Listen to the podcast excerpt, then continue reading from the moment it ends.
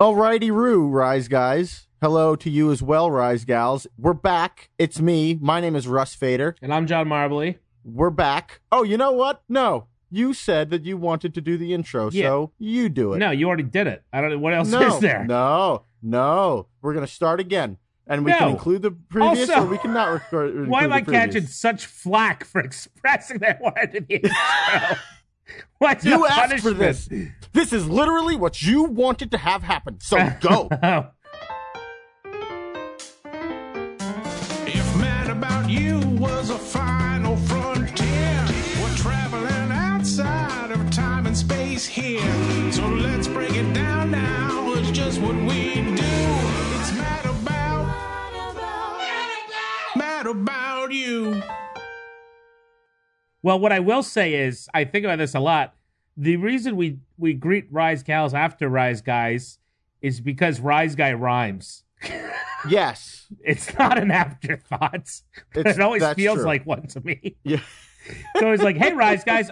Oh, right, and Rise Gals. Also, yeah. also, Rise Gal. like those an- like an annoying sitcom boss who's like, gentlemen and ladies.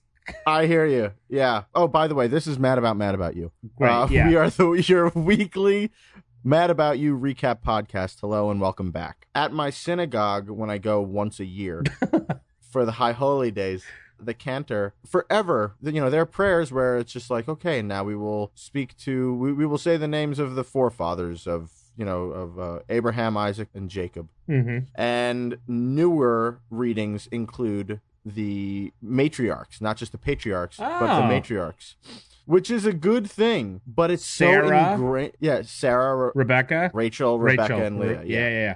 and that's great, and I'm glad that that happens. But the part of me that is just like ingrained in tradition, and Mhm. this is what you grew up with. It's like you say these four names and they are male names. You say these three or these three names and they are male names, and then you do the rest of the prayer. And then here's this new cantor, and she's just like, and also Rebecca and Rachel and Sarah and Leah. And I'm just like, oh, of course, yes, we know, We know. of course, women, yes, they're very important. Let's not forget. And that's completely antithetical to what I really believe. But I- it just doesn't sound like what I know. Yeah, it's nice to know you're uh, carrying the torch forward of uh, the patriarchy there, Russ. Oh, look, I'm the worst. I'm literally the worst. Everything I'm saying right now is highly problematic. Well, I guess and it's going to do be not like it. one more generation required to fix that. Yeah. Well, you know what? Look, like I said, since I only do this once a year, you have to give me a break. it's not, it's the, if I did That's this every true. week, if every week I'm going to temple and just being like, "Excuse me, I liked it better when it was Yeah. just the guys." You'd be really have you'd have to be really stubborn and really clinging to that to make that work. You're right. oh, how's your day been, John? Oh, just fantastic. I woke up and watched Mad About You, and now I'm talking to you. Killing it. I had Crushing it. locks. I had a locks bagel, Nice. and I was in such a rush this morning that I did take a bite and then enter the shower. So there's a brief period where I was eating locks and cream cheese in the shower. Oh my And I've God, never you're my felt like hero. more of a Jew in my life. That's the best thing I've ever heard of. you returned that locks to the water from whence it came. Uh, well, it actually was disgusting. Even though it was like five seconds, it was the steam from the shower made the locks feel different in my mouth. oh no! like, yeah, imagine if you okay. microwaved it for like five seconds. locks and cream cheese. Oh God, that's terrible. Thumbs down. How about you? How was your day? My day was good. I had it's fun. Yeah, you're like I woke up. I did this other stuff. You know, I did very little. Me, I'm like I had three more hours. I did laundry. True. Yeah. I got groceries. hmm Yeah, I've had a I've had a productive day thus far. It's Oh, been nice. congratulations. Yeah, killing it, crushing it on the weekend. so, John, let's talk about the television show we like. The Spy Girl Who Loved Me is the name of the episode. Episode twenty of season one of Mad Oh, About You. right, The yeah, Spy yeah. Girl Who Loved Me. Yes, yes. May 8th, 93. Yeah, the following week. They committed to the going back to their old schedule of one episode a week. Right. Yeah, we've only got three episodes left after you know, including including this Including this one, yeah. including this one. After this, there are only two episodes left in the first season. And then after we do the next one, there's going to be one left. I don't. Are you sure? I don't know. let me Is get that a, track? let me get a pen. yeah, we're rolling. We're rolling along. I can't I believe know we're, it. Uh, I can't either. it feels like we've been doing season one forever. Yes. And yeah, part of me is just like, wow, we're almost done with the podcast. But it's right. like, no, no, there's six more. six more half years. six more forever. Yeah. Well, that's the thing. It's felt so long that it just sort of felt like we would never finish season Yeah. one Yeah. because the season's the only indicator that you've actually moved forward with this endeavor in any way. You're right. Yeah. It's It's like a plateau on the mountain that says if this is pushing a rock up. it's like, oh, he's like, oh, a ledge. oh, this is great. Huh. Whew. Okay. Well, time to continue with infinity. yeah. if like I feel like we need a break. Like I'm like, okay, gosh, we finished reviewing this show for season one. Let's take three months off, just like Yeah, they do. hiatus. yeah. Yeah, I need the summer to decompress. Yeah, let's come up with a little cliffhanger to end the uh, season one with. That's great. So yeah, well, May eighth, nineteen ninety three. we got, I tell you what, this happens every time, I think.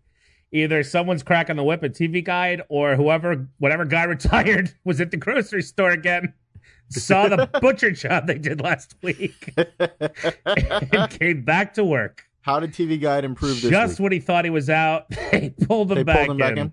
Can I tell you how satisfying it was in my notes to copy the new description and paste it over the old description and to watch an entire line of text disappear? Let me Feels tell good, you, huh? you could tell how bad the description is if it wraps on the page. oh no!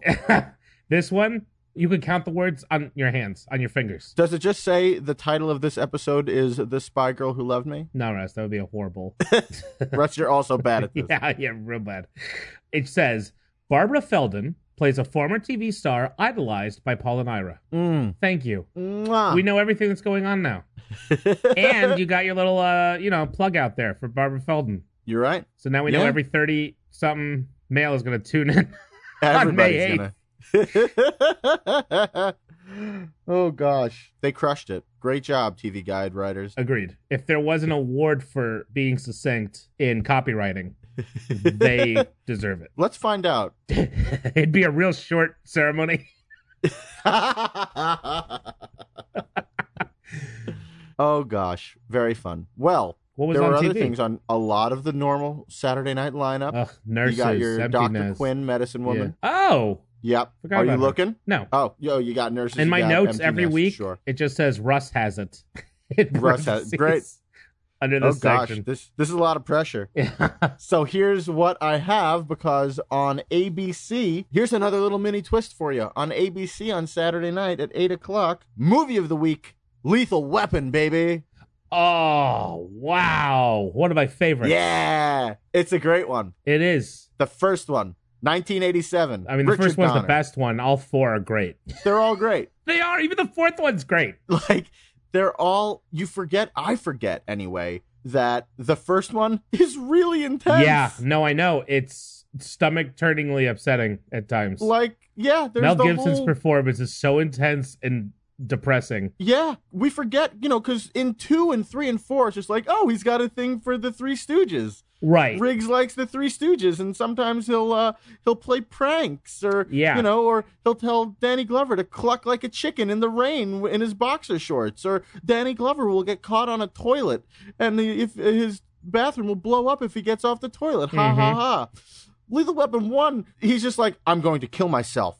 No, Yeah. really. I want you to shoot me in the head with this bullet right Yeah. now. I'm going to cry at my wife's gravesite. Mm-hmm. I'm going to get electrocuted in a shower. mm-hmm. Like, it's Oh yeah. the- crazy. how did they show this the on torture ABC? scene. Like what scene? How I long was don't it? know. Twenty minute feature? I have no clue. But Gary Busey's in this one Yeah. as Joshua, the bad guy, and he's still. Ah. You can't like- even do the signature line. No, you I'm too can't. old for he's this. The good kind Bleep. of nuts. Yeah, yeah. You cannot even be too old for this bleep. Yeah. What- What if they did like we're doing right now, and they had Danny Glover just come in to Ugh, say, Ah, I'm getting too old Danny, for can this bleep. you, yeah, can you just come in to say the word bleep like a real haggard? I I uh, Ugh. I think it would actually work. I'm getting too old for this bleep. I think with, with the commitment of an actor, you, you wouldn't bump up against it as much because the intention's there so clearly. Yeah, I think this is how all movies should be made. Yeah, Mel Gibson still, if I'm not mistaken, he still has hints of his Australian accent. yeah, that's a, that's this definitely true. one? Yeah, He's still, oh, I'm Martin Riggs. yeah.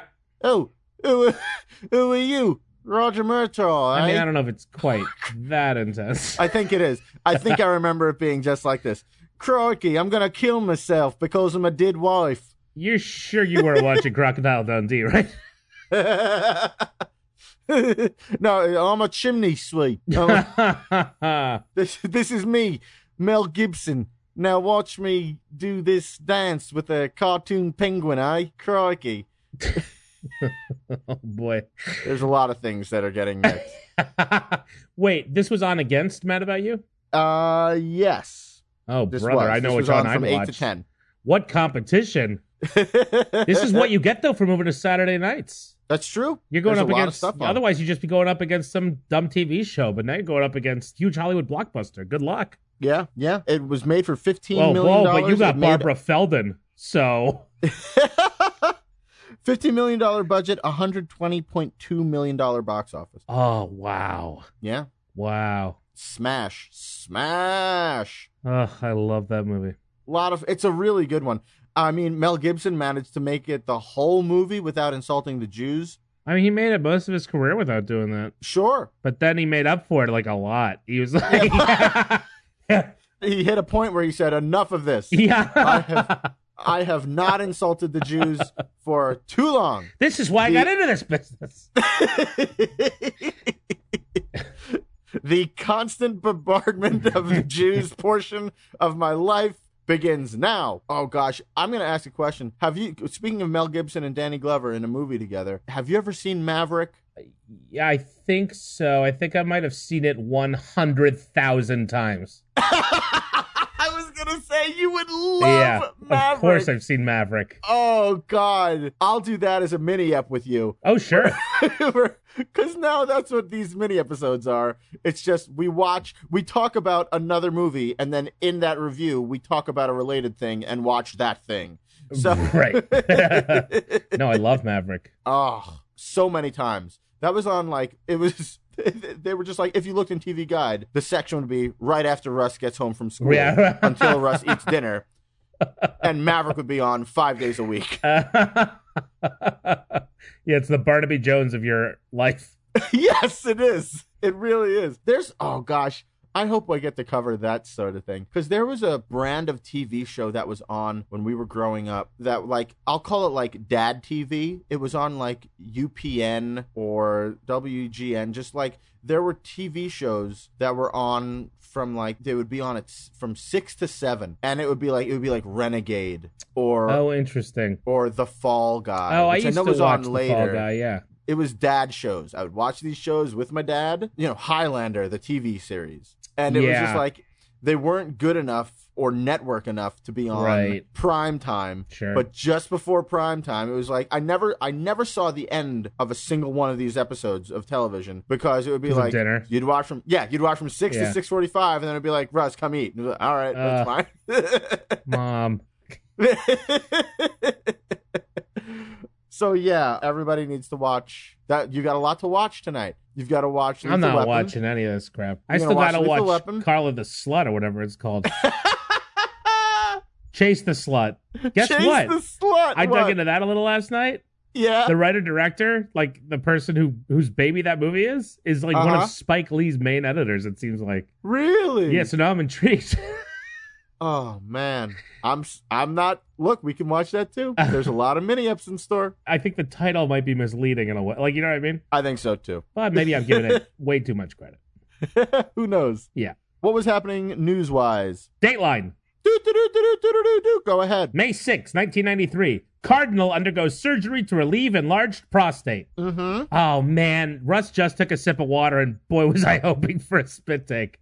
Nah, nah, you gotta wake up earlier in the day to get me to spit take. I could take a I could take a cardinal prostate any day. Can I tell you, I was so tired when I first read this headline last night that I genuinely, for a minute, thought it was a bird, and I got so excited. I was like, I can't believe this is a story.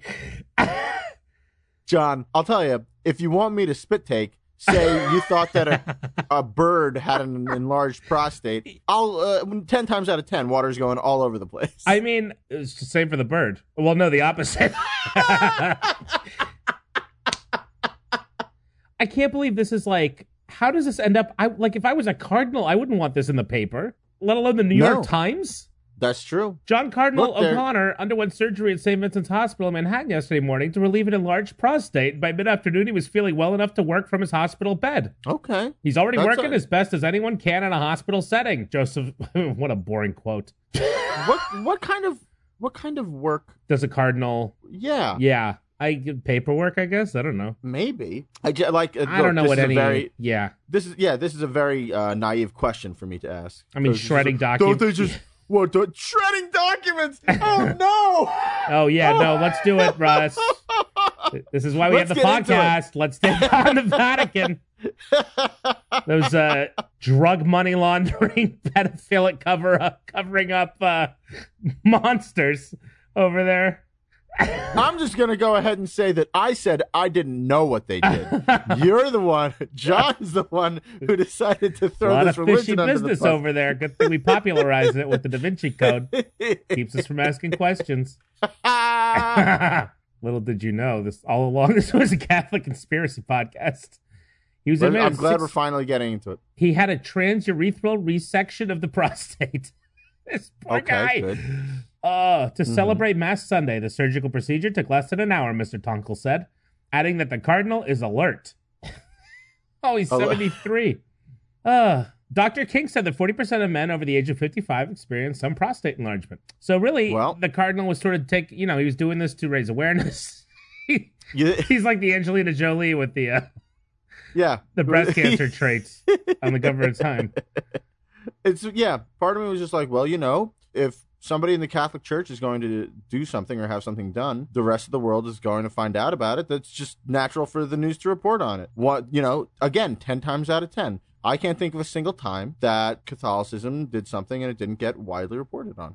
I mean, I guess I can't tell if you're being sarcastic because usually, eventually, it does get reported on. Did Eventually, you miss Yeah. a little movie called Spotlight last year? I actually did miss that movie, but I Well, know let about me the tell you concept. something, you and I didn't. know about. I do, oh no, No, it was great. It was a little boring. I think I wasn't in the mood. I don't think we were in the mood to watch it. You know what I mean? yes. Dateline: Do, do, do, do, do, do. Go ahead. Man rescued after entering lion's den. Yeah. I mean, car- talk about cartoon New York. A 32 Was this year old also man. the, was this also the Jo- the, the cardinal? yeah. no, Russ, a man. Oh, okay. No. A 32 year old man climbed into a lion's den at the Bronx Zoo yesterday and emerged with only superficial wounds after the police and zookeepers managed to distract two 350 pound African lions and rescue the man. As the man's mother shrieked outside the exhibit, one lion God. reared up, rested its paws on the man's shoulders, and swiped at his head. Then the man, identified as Alfredo Riaz of the Bronx, curled up in a fetal position at the orders of police. The lion pawed the guy's back, nibbling at his trousers, and started going for the neck with his mouth. Oh boy, sounds like a date I was on once. Sorry. Can you believe this? Oh, he's schizophrenic. I was gonna say Oh. there there are some. I'm like, uh, bef- I was like before I start to say what's wrong with this guy. Let me Sure. ask what's wrong with this guy. What's crazy is I literally had the thought. I was like, oh, he's schizophrenic. I just thought he was nuts. Yeah. But like, you know Oh, what I boy. mean? Like, like Yes. just the, a guy who does crazy, s- like, oh boy, you know, like the kind of guy who would climb the New York Times building for mosquito nuts. Right. There. yes. There for mosquito nets. Yeah, that's the one of the climbers Oh, that's did right. that ram. Remember? Yeah. Yes. Now the article's taking such a sad turn. Let's just move on. Okay. Well, now that I know why he's in there, like all of the behavior now is just depressing. Anyway, Well, he wound up okay, right? yeah, they got him out of there. Okay. Good. Well, good. A happy ending. Yeah. Oh.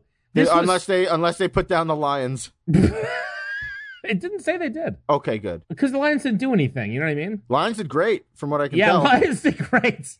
yeah. the lions were like, "Hey, buddy, are you okay? It seems like you've got a lot going on upstairs." Well, that's the first time I I'm just gonna nibble at your trousers and swat at your neck. We're okay? Okay, cool. Hey, hey, uh, humans. Yeah, get this guy. Yeah. You humans want to get this guy out of here? I think he's got. We're not gonna do anything. It's cool. It's cool. No, we get it. Everybody's got their stuff. Um, mom, mom, don't worry. Stop shrieking. We're just lions. We're just not lions. monsters. Do you remember Lippy It's the cool. Lion and Hardy Har Har? what? The Hanna No, I- no, I Barbera characters. don't. He was a, a circus or zoo lion, I believe. The what characters? Lippy the Lion and Hardy Har Har. I don't know. What what kind of characters are they? He was a zoo lion. I forget what Hardy Har Har was. From what? Han- uh, you know, Hanna Barbera shorts. Oh, Hanna Barbera is Yeah. what you said. No, I do not remember those.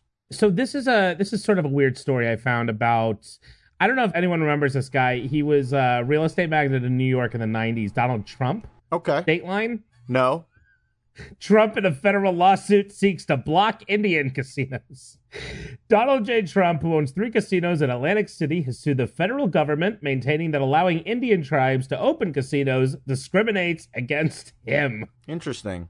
I'm sure this is the last we'll hear about this guy. Yeah, sounds like a real nut. Dateline. Just Yep. Do, do, do, do, do, do. Not him. What's up? A death and a suicide threat tie up Brooklyn Bridge traffic. Okay. A naked man who was running across the Brooklyn Bridge and shouting that it was a beautiful day was struck and killed by a car minutes before dawn yesterday. I mean, this is one of those this is one of those classic nightmare New York stories where it's so bad it makes it's funny in a way, but it's not. You know what I mean? Yes. 90 minutes later, they said a woman climbed the cables to the top of the bridge, threatening to jump. The two Wow. incidents, see, only in New York. this isn't a story about two people killing themselves. It's a story about traffic. Because that was paragraph one, and paragraph two is the two incidents backed up traffic into Queens for much of the morning rush. That's terrible. How are those people going to get into work? Yeah, right.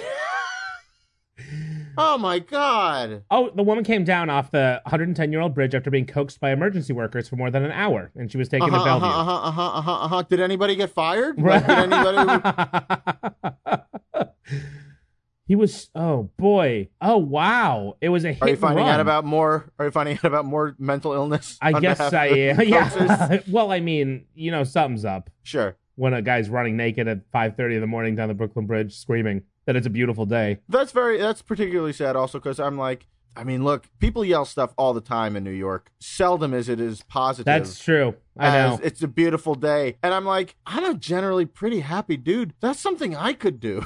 I'm like, I'm not too far from yelling. I, c- I could see if I'm having a particularly good day, just being like, hey, it's Yeah. a beautiful day, No, you're right. everybody. Let's do this. Let's get on. Let's have a Wednesday. Rock and roll. Ugh. And then to, oh, so yeah, I see a lot of me in this sad tale. well count your lucky stars then Russ You're I still guess here so. breathing let's see oh there was one other one because I listen I love bringing up gambling yes. you know so Dateline Do, do, do, do, do, do. Go ahead. A sure bet now falling behind. Illegal bookmakers undermine a state gambling monopoly. At a time when the Off Track Betting Corporation is in dire need of fresh profits, its wagering parlor in Chinatown is a daily festival of gambling risk. The city's most crowded and lucrative street parlor, where, unfortunately, the clerks cannot handle all the betting action that lines up as each. Wow. Okay, so like in this paragraph, I couldn't tell you where the emphasis goes on each. I think when I read that, it was complicated and confusing, right? Yes. I didn't follow it as I was reading it. I remember at the beginning of things you mentioned gambling, so I'm assuming that that's what you're talking about. What else you got? okay, so basically OTB is going under because of illegal casinos where you can also place bets on horses. okay, yeah. So- that sounds familiar. Let's all take Really, you remember this story? No, I feel like we did we cover something like this? Oh, we cover OTB all the time, baby. Yeah, yeah, yeah, yeah. Well, no, the last one was in um uh, oh, what's that neighborhood in the East 50s? Turtle Bay. They Right. were upset that OTB had moved in there, I believe. right, right, right, right, right, right, right. This right. is now, you know, take pass a hat for OTB who's now struggling to compete with illegal casinos. Okay. So, oh, so the problem is the cl- oh the clerks move too slowly. So Hmm. half this is precisely when a half dozen illegal bookmakers get busiest, right there in the lobby of the Chatham Square parlor, brazenly using OTB's own betting slips to secure a steady fortune in illicit on-site wagerings. Too slow, says one please bookmaker, nodding towards the packed snaking lines at the illegal betting windows. Oh, at the legal betting windows. And that move with all the esprit of a motor vehicle bureaucracy. Ooh, sick, sick Yeah, off it's a track sick betting burn. burn. Yeah, cool. New York Times. People are going to start to doubt your uh, objectivity. What is this, OTB or DMV? No one cares, he added, smiling as he draws a contrast with his entrepreneurial colleagues, who marketeer swiftly at the center of clusters of betters, enriching the bookmakers at the expense of the troubled OTB. I mean, I love I love a good New York leech story. sure. I mean, this is literally just like showing up outside a froyo stand with like cheap. I mean, what a weird analogy. Like a lemon, like a lemonade store. Wha- Okay, it's hard to come up with like a. it's a Geico ad or whatever. You know what I mean?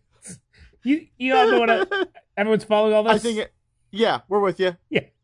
this is a safe space, John. Uh, the parlor is a dank crowd. Oh, the scene at the Chinatown OTB parlor, interrupted some days by arrests and tolerably small fines as the police enforce anti gambling laws, is a vivid demonstration of OTB's problems.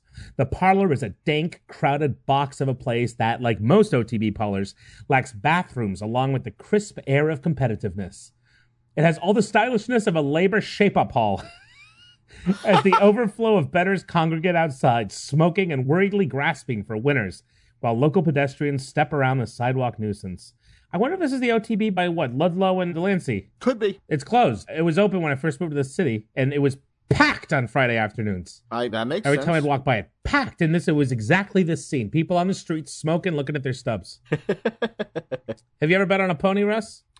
Maybe at Belmont. Oh wow, Once. Belmont Stakes, Yeah. huh? Yeah, not not like just like one of the off, not not for the Belmont stakes, but oh like, sure, yeah, at just the- a like- race though. yeah, just a race. I think my brother and I went once. It's fun. Was it sad? No, it wasn't. It wasn't sad. It, was- I mean, look, it's fun. It, It is does fun. all the things that it's supposed to do. Yeah, it's true. That's true. You know what I mean? It's Yeah. programmed to make you get excited Uh huh. and very competitive about something you have no control over. Yeah, but you feel like you do, maybe. Yep, yep. And then uh, you know, and it happens.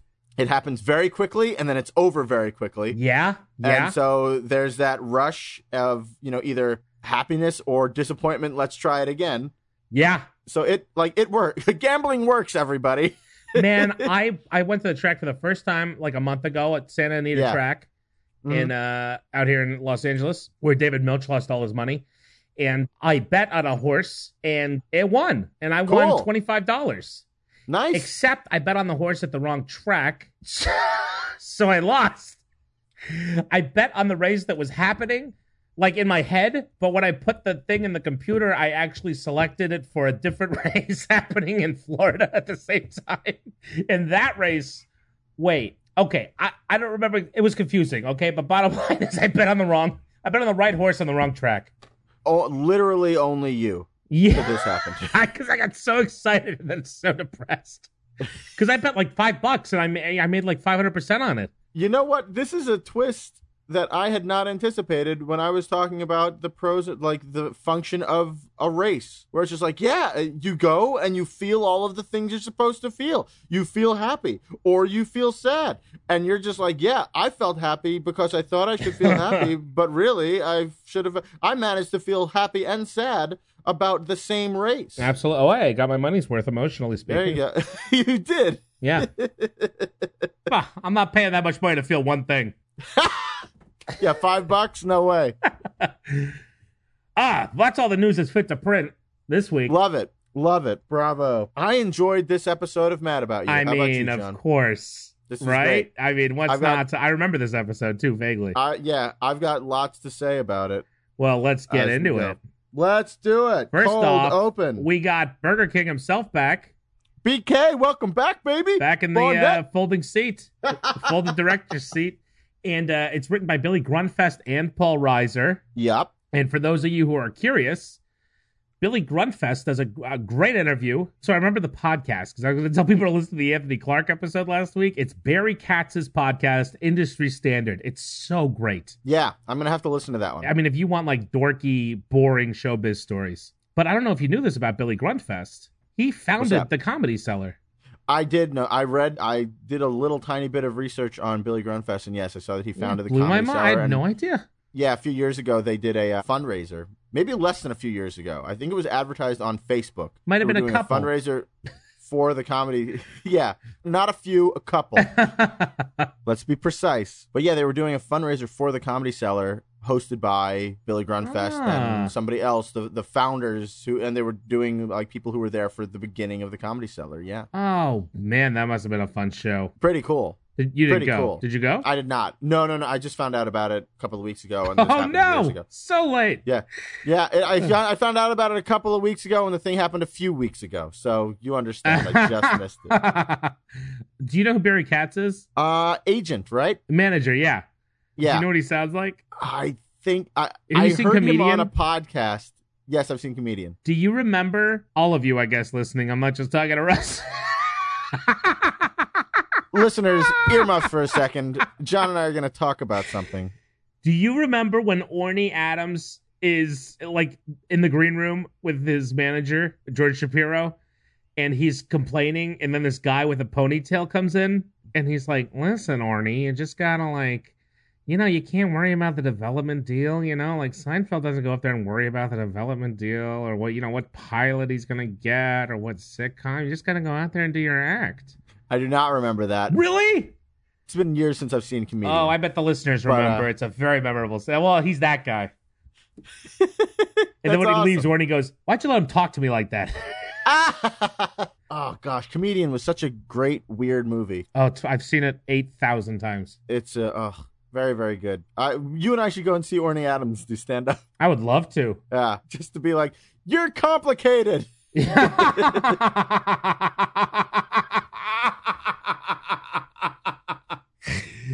oh, My feelings about you are multifaceted and layered. I mean, that is what a lot of things are going for in comedy right now. I feel like Uh, you're not wrong. pretty on point. Cold open Cold feels like a Open. Saturday afternoon in the living room. I'll buy it. I love. I don't know why I'm so obsessed with the timelines on this show more than any other. You sure are. I like. I just like that it's always the weekend. like you can always tell. Yeah. There's just a tone to it where you're like, oh, I get it. It's either a weekday, a weeknight, or a weekend day or night. yeah, yeah, you're right. I love how you can tell that. You know, you turn on the Oh. show and you just know that it's either a day or a night of a weekday or a weeknight. You just there's something about it. Yeah, unless it's that kooky, insane episode that we covered a few weeks ago with like That's true. completely That- inconsistent uh, sons. Yeah. It's like, oh, they're in the New York and Uranus. Yeah, I, yeah. Do you think that when we get to season six, they're going to be getting experimental and being like, "This episode of Mad About You exists outside of time. I we mean, open in a black void." one can hope. So Paul is on the phone with the cable repair guy, and Mhm. it's not going well. Does it Mhm. ever? And Jamie's trying to fix it on her own. No, no, the sound we have, it's the picture, not so much. Honey, don't hit the TV. Huh? Oh, he says we should hit the TV. Bang it! I like, I like this. I like this a whole lot. Don't do that. Oh, he says to do that. what you cut out. Oh, where he says, "Don't bang it." Oh, he says to bang it. Yeah, no, it's perfect. Yeah, Love to see and Paul then wrong. Jamie, Jamie doing her wavy dance. Yeah, the cable guy wants to know what kind of waves are on the TV. Yes, yes, which is fun. yeah, And yeah, she does a great hula. yeah. Paul has his great line about Polynesian dancing. I love how man, I don't think this is all shows. The customers, the people on the other end of the phone, are always a little off on this show. Like the pizza guy won't give him the topping he wants. The, like yeah, they paint a picture of New York vis-a-vis phone conversations. yeah, that is very negative and very funny. yes, everybody's everybody's always looking for a fight. and then, yeah, they're always di- yes, which is true. Customer service Yeah. in New York, it's always difficult. Yes, They're not there to serve you. agreed. So scene Jamie one. Oh yeah, Well, well, before, Jamie, Oh. here's a little mini another Easter egg for you. Did you catch what Jamie bangs out on the TV before we cut to the theme? like the rhythm of the banging. Yes, Did I notice the rhythm of the banging on the TV? yes. I, I'm because gonna have it to is- say, Russ, I, I didn't catch the Okay. rhythm of the bang. it is definitely one thing. Is it, it may be two things. Morse they are code. very close. I don't know. she bangs out something that is my at first listen, I thought, oh, she banged out shaving a haircut. It sounds like she goes dat da da da that that that. Hold But on, then- hold on, hold on, hold on, hold on, hold on, hold on, hold on, hold on, hold on. There is a name for da da da da da da da, Yeah. and you know it Well, it goes shave and a haircut, two bits. It's from a song. like a song or like a jingle. What is Yeah. that? It's a jingle thing, yeah. Shave and a haircut, two bits. Oh tip my- the barber, two bits. What? All together, one buck. Yeah, there are multiple. There are many lyrics. This was also a feature in Who Framed Roger Rabbit. Uh, Don't you do you remember that? No, clearly no. There's a scene in Who Framed Roger Rabbit where Roger Rabbit is hiding and Christopher Lloyd is trying to, to, to catch the tune to get Roger to come out of hiding. Sure. And so he goes around banging on, you know, tapping on things. Dat, da, da, da, da, da, da, da, da, da. And he's expecting, because he knows that it drives a, a cartoon crazy. So he's going, and he goes over and he goes, shave and a haircut. And then Roger bursts through the wall that he's hiding in and goes, two bits. And Christopher Lloyd grabs him around the neck. So yeah, shave and a haircut. Wow. Wait, does So anyone the- else know this? I think so. I Let mean, us. look, if you, let me know. Uh, I'd like to know. I'm so, but here's the thing. Tweet at Russ It's and let either- him know to let me know. tweet at Russ, for sure. yeah, tweet it, tweet at me to let John know. So it's either shaving a haircut or, or yeah. it also sounds very similar to the opening bongo part to the theme Ah. to Mad About You. Oh, now that is very satisfying.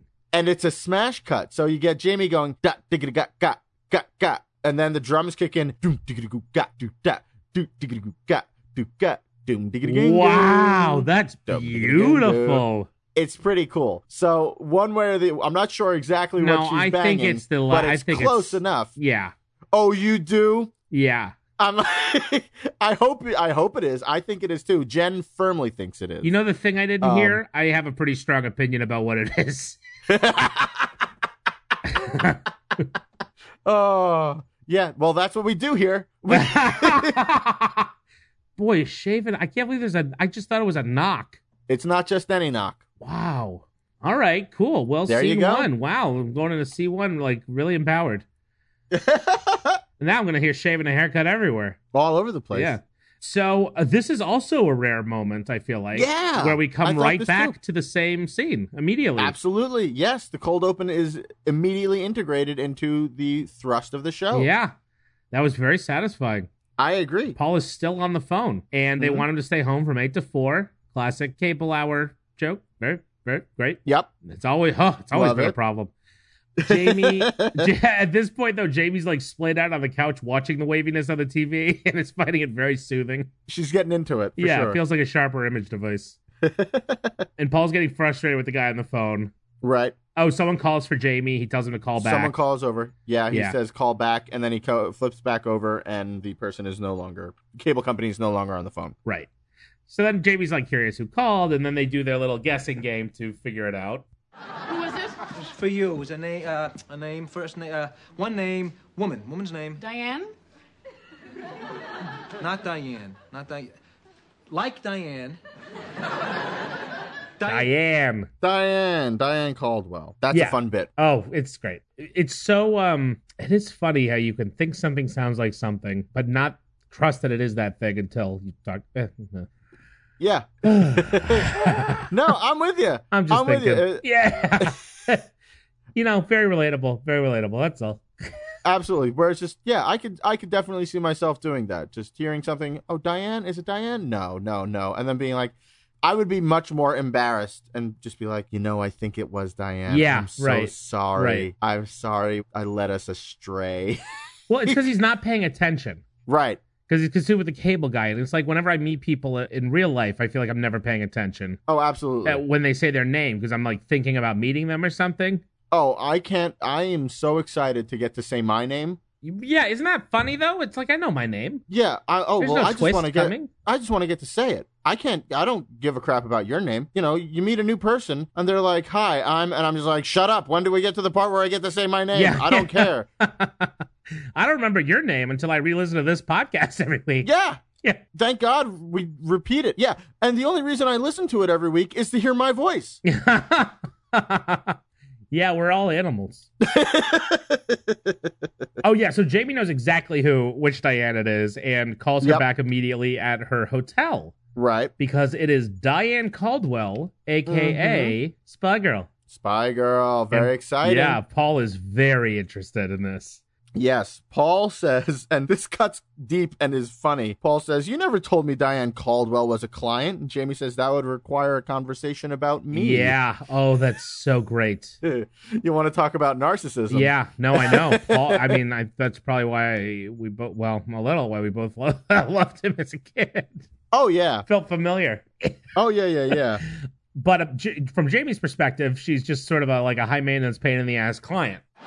I used to love her. Man, when I was nine, I wanted to marry her. When I was 30, I wanted to marry her. Diane? Hi, Jamie. Did your plane get in all right? Tell her I used to love her. What do you mean they wouldn't give you peanuts? Tell her. I'm sorry there was turbulence. I requested a non turbulent flight. Oh, I can't believe I hung up on Spy Girl. Diane, why don't you just do this? Why don't you get Oh, settled? I'm so stupid. Diane, the presidential suite is a deluxe room, Oh, I s- Tell her I didn't know it was her. and I'll see you at 7:30. Okay, looking forward to it. Bye-bye. Go away, go away, go away.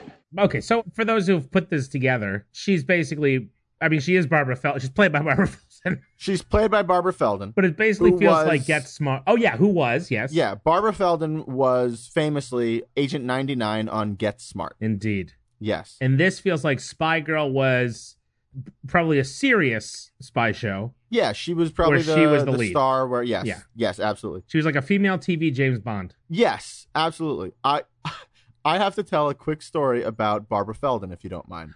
I, I would never mind that. So Spy Girl? Yes, spy I, yes. So basically, this entire episode happened to me in real life because Oh when no. I was when I was a high school senior, Oh, oh no. a teacher in my school named Mr. Bon Jovi. yeah. Well, here we haven't even gotten there yet. His name was Mr. Bon Jovi. Russ, you understand how insane that is, right? Oh yeah. Oh yeah, yeah, yeah. Back oh, out on what Long a Island. Long Island bon teacher Jovi. name, if I ever heard one. Well, well, here's the thing, John and my Bon science Jovi. teacher, Mrs. Billy Joel. one Mr. word. Bon, well, Bon Jovi is one word, and Bon Jovi, John Bon Jovi, spells it. You know, uh, he he changed the spelling of his name to B O N space J O V I to be a rock star, but it's normally spelled Bon Jovi, just like this guy. Anyway, he was my he was my psych teacher. And in the first day of classes, he's Psych. going around the room. Psych. Yeah, that's that's what psych class is That- in that's your lesson for today. on Long Island. Yeah. All right. Christopher He's had a- Columbus was a bad guy. Psych. Here's, here's how to really mess with people. Yeah, the earth is flat. Psych. Psych. Joey So we're Buttafuoco going- was a bad guy. Psych. Psych. He was a hero. Here he is. Ugh. So, so Mr. Bon Jovi is asking us about ourselves and just little tidbits. Do we have any trivia about ourselves? And one girl in my class says, "My cousin is Barbara Feldon," and Mr. Bon Jovi loses Oh, his no, mind. That's so funny. Oh, because it's just like no. Paul Yeah, and sure. this this crush on but everybody in America Oh, really felt the way wow. that Paul and Ira do in this episode. So he's just like Barbara Feldon, really? Ru- Oh, Agent 99, that's that's unbelievable. I had and he's telling us it we, we are students and he's like I had such a crush Ah. on Barbara Feldon. well, you're seniors though, right? yeah, well, see mixed. It's an elective. So it's like sophomores through seniors. Sure. Okay. But but still he's look, he's not getting explicit. Yeah. He- He's not saying I had such a crush. Oh, the things I would do to Barbara Feldman. He's just, Yeah. He's just it's saying- harmless enough. so throughout the semester, he would like check in. He would just be like, "So, any Barbara Feldon news?" And he's just like, "She's nope." He's like, "Okay, you tell her I say hi." Also, and like- then one day, Yeah. she brought in an assigned headshot for him. He loses it. Oh, and he like she signs it agent 99 he i think she also brought in like an action figure of her Ugh. which he kept he kept on his desk and every now and again he was also like he's like a funny wacky guy sure. so some of it he would like play up for humor yeah, and like so in the you know he's taking a we're all taking a cla uh, a test and he would go over and like adjust his barbara feldon action figure on his desk that's funny. so like that's the heightened version, but deep down, very much in love with Barbara yeah. Feldon. Wow. So yeah, when this episode happened, I was just like, oh, this is striking quite a chord. Boy, what a great! Wouldn't it be great if that girl was just lying, and she like knew where she could get her hands on an autographed headshot, Yeah. and she was just like, "Oh yeah, my cousin's Barbara Feldon," and then Psych. just, like she plants that. Yeah, exactly. Yeah. I got you. This is psych class. It's My such cousin a is great not way Barbara to scam Feldon. a teacher. ah, I wish I could use that. Uh, look, use it use it in your daily life. Go into work. That's my not- cousin not a bad my idea. cousin is Barbara Feldon. clearly not a close cousin because the Right. age disparity. Yes. There was there it's was the some kind distance, of cousin but, where uh, it's like you hear that they're your cousin at some point from someone who met them once when Right. they were three. right right bat mitzvahs only you, Yeah, you, you right. see them in in large family gatherings Yeah, Uh, and that's that yeah. Let's see. So yeah. Oh, so yeah. So she's like basically aged in eighty six or uh, ninety nine. I mean, right Uh, Don Adams was eighty six, of course. Mhm. Oh, uh, so we find out Jamie's in charge of the PR for this woman's what's her name, Diane. Diane Caldwell's new memoir yes about being Jamie, spy girl. Yes, Jamie is very frustrated. Not only do I have to promote this book, I have to read it. Yeah, I mean, it's really, as you can all guess, this is not her typical reading fare. No, uh, it's not her typical reading fare. It's not her typical client. No, She she does not it's a You little know, beneath she her just- for intellectually. sure. Yes, and also just like she just doesn't like her personality. Yeah, she sounds high maintenance Yes, for and sure. diva-ish.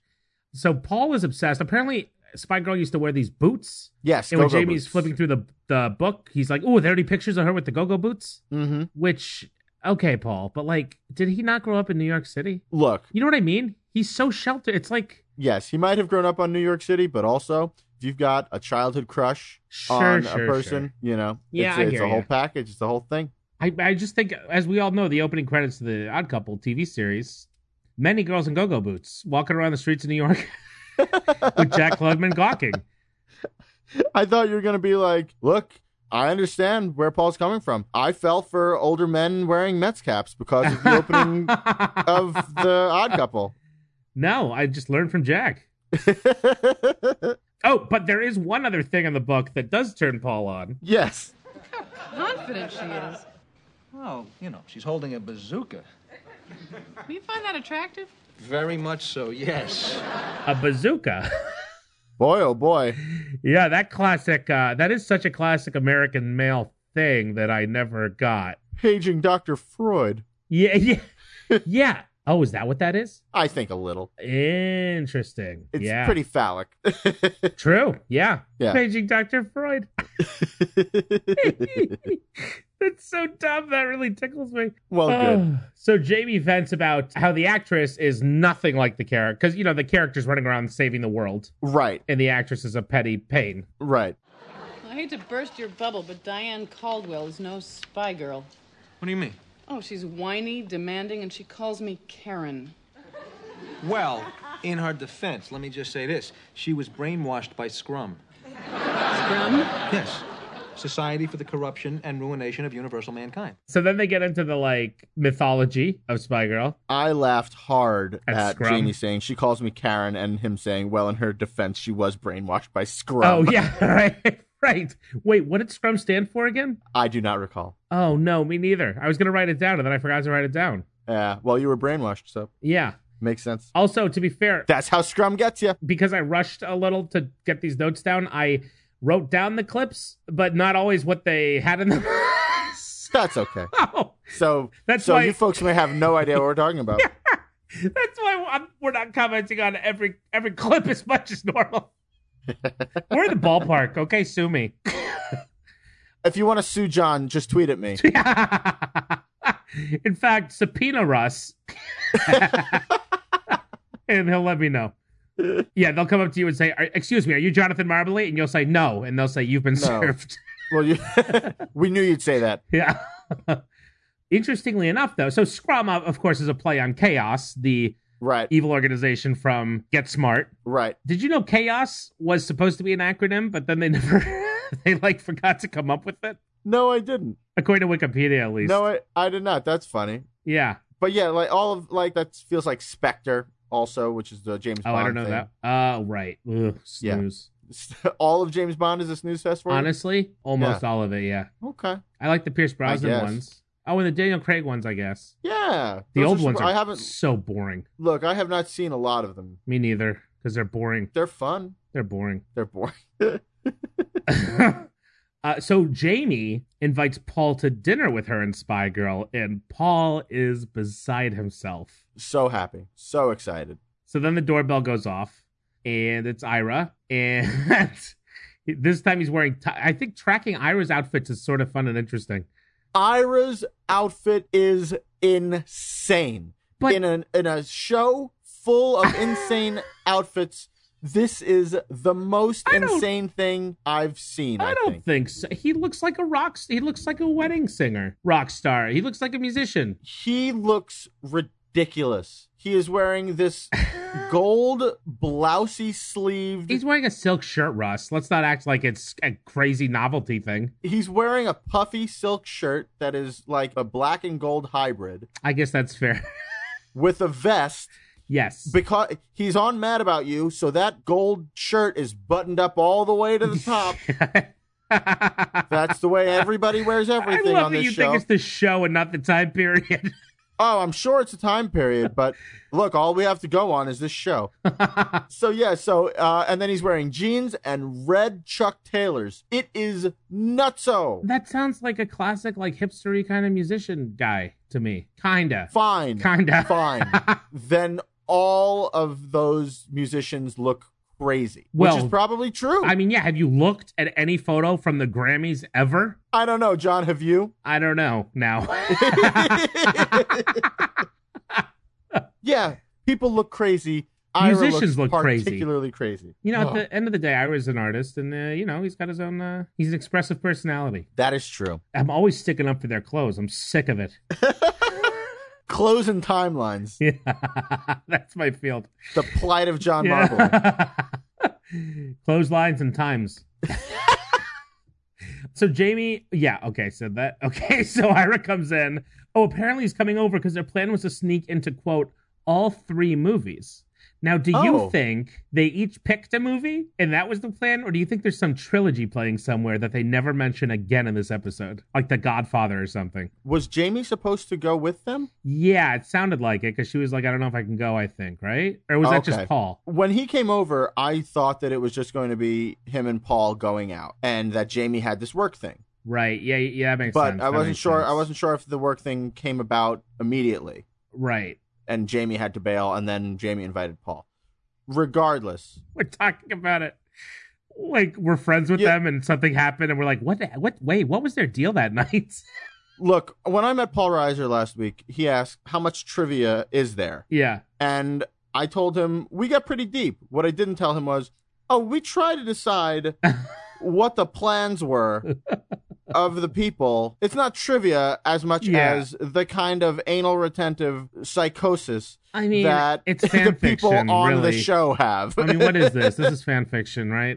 Yeah, yeah. It's just like, hey, Paul, you know how you pretended to be Paul Buckman? We're really like him, Yeah. and we talk about it. It's really sobering, Russ.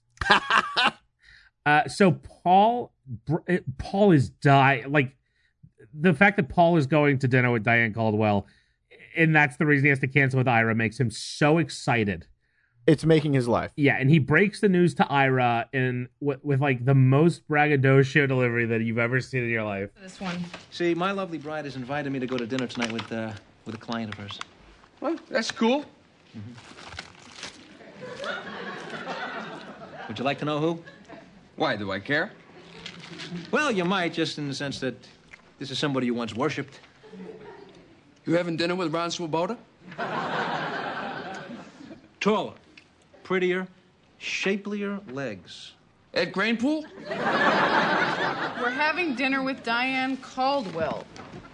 Spy Girl? Why did you do I that? couldn't stand it anymore. Oh, You're having dinner with Spy Girl. Better. I'm having dinner with her and you're not. Oh, I forgot to look up these names. Ron Sapota and Ed Greenpool. I figured you might have looked them up. You did not get them quite right. It is Ron Swoboda Okay. and and Ed Cranepool. what are these ball players? Yeah, they are both 1969 Mets. Ah, Yeah, I knew those names from from the outset. Yeah, Sure, Ron I bet. Swoboda made a made a big catch in the World Series, whoa. and Ed Cranepool was a heavy hitting Met, and he was on the team for I think I think he's the longest tenured Met. Like he he was a Met his entire career, and not a whole lot of people did that. Wow. And I think he has I think he has most games played uh, as a Met. Very cool. I could be wrong about that, but yeah, those are some names that made me smile. Yeah, I bet. Oh, I bet you were beside yourself. Yeah, very It exciting. was, it's a, it was a very funny run of names. Even if I didn't know who they were, I was enjoying it immensely. yes. So when so Jamie punctures, of course, all the tension, and just comes out with it, upsetting Paul because Paul wanted to Right. drag it out all day. It seems. but when Ira finds out it's with Diane Caldwell, he Paul gets the reaction he wants, which is insane jealousy, right. and Ira wants an invite. Yeah. Ira's not having it. He's twisting it back on Paul, saying, I would never do this to you. Yeah, right. And then we learn that apparently these two had like the classic spy girl cousin rivalry, Mm-hmm. as cousins did back then. Right. I mean, My whole life, I got the Spy Girl thermos, so you had to get the lunchbox. Then I got the, the doll, you got the action set. Then I got the badge, you had to get the walkie talkies. You got the doll? It wasn't a doll. I say doll. It was like a, like a, like a little statue. It was a It doll. wasn't a doll. The whole family was worried. And then we get a little classic 90s bout of gay panic.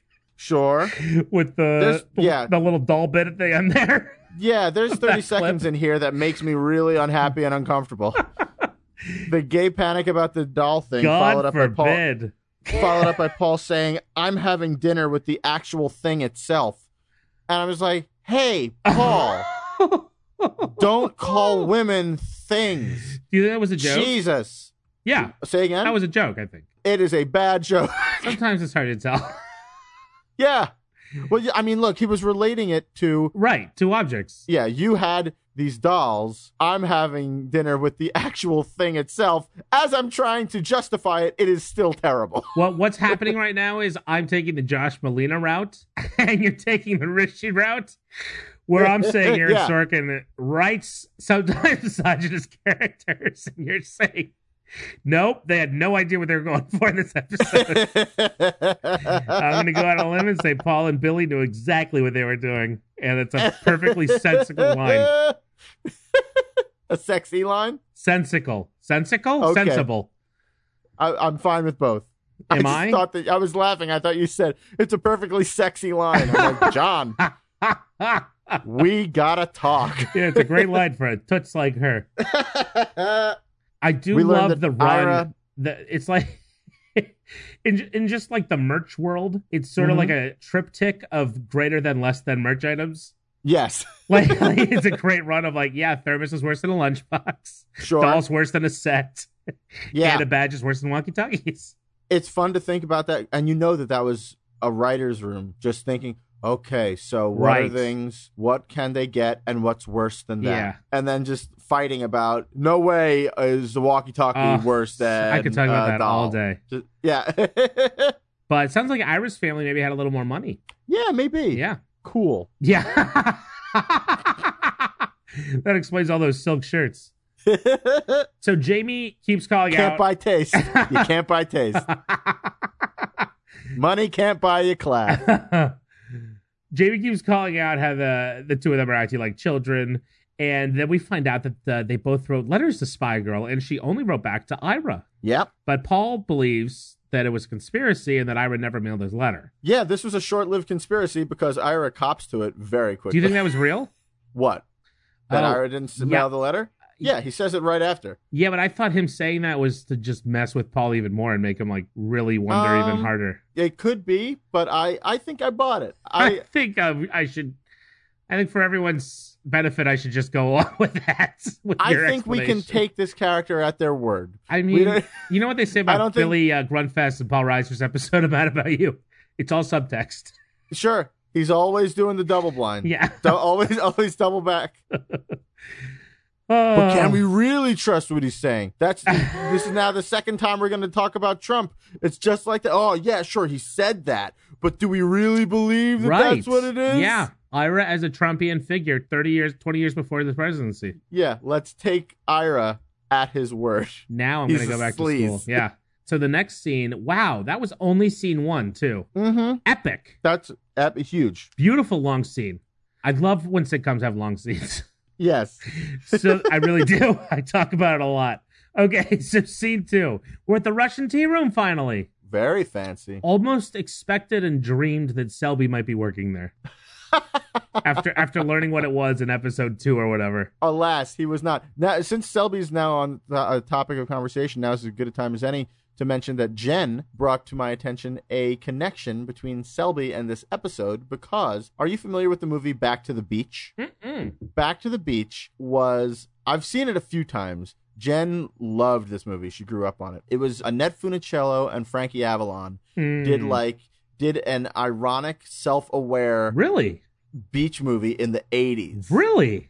where yeah they were parents and they were going they had to go back to the beach they, Oh, like, they- that's they- funny. and it was Is it period? was- Is it like Gidget era, but made in the eighties? no it no it takes place in the 80s Interesting. and lori laughlin is their daughter What? yeah pee wee herman's got a bit in it it's this weird funny movie This is a fun movie. Yeah. it's it's really fun and lori laughlin's boyfriend in the movie is Tommy Hinckley. tommy hinkley yep oh. is tommy hinkley and How do we get here also- again? Russian tea room. And also, well, because you mentioned Selby, so Tommy Hinkley That's right. Okay. played. you we know, got here through me. Okay. Tommy Hinkley was in it, and also in this episode, in uh, in Back to the Beach, rather, Yeah. is playing the harbor master in Back to the Beach is Don Adams Whoa! from Get Smart. What a weird full circle. There we go. Oh my god! Did everyone follow that? So Selby and Diane's other Barbara Feldon's I don't even know if I'd start other there. I would say co-star were in a movie together. We got we got Barbara Feldman at the Russian Tea Room. I'm mad about you. We got Barbara Feldman. Don Adams gets smart. Don Adams in the beach movie. Tommy Hinkley in the beach movie. Tommy Hinkley in Mad About You. Boom. Take a drink. We did it. Was that it? anyone for anyone listening who that was satisfying for? I I guess that's why uh, I don't. I got nothing to say except you get it. Yeah. I, Uh, we're we're happy to have provided that. to you. yeah, I think it was uh, one person. So How did at the Russian tea room, Oh, they talk boy, about that girl. So satisfying. Yeah, yeah. Well, I don't know anything really except the reference, but uh, you guys Yes, say me about that too. girl? nope. They got a fun. It's a fun little homonym joke again, Mm-hmm. like the Annette.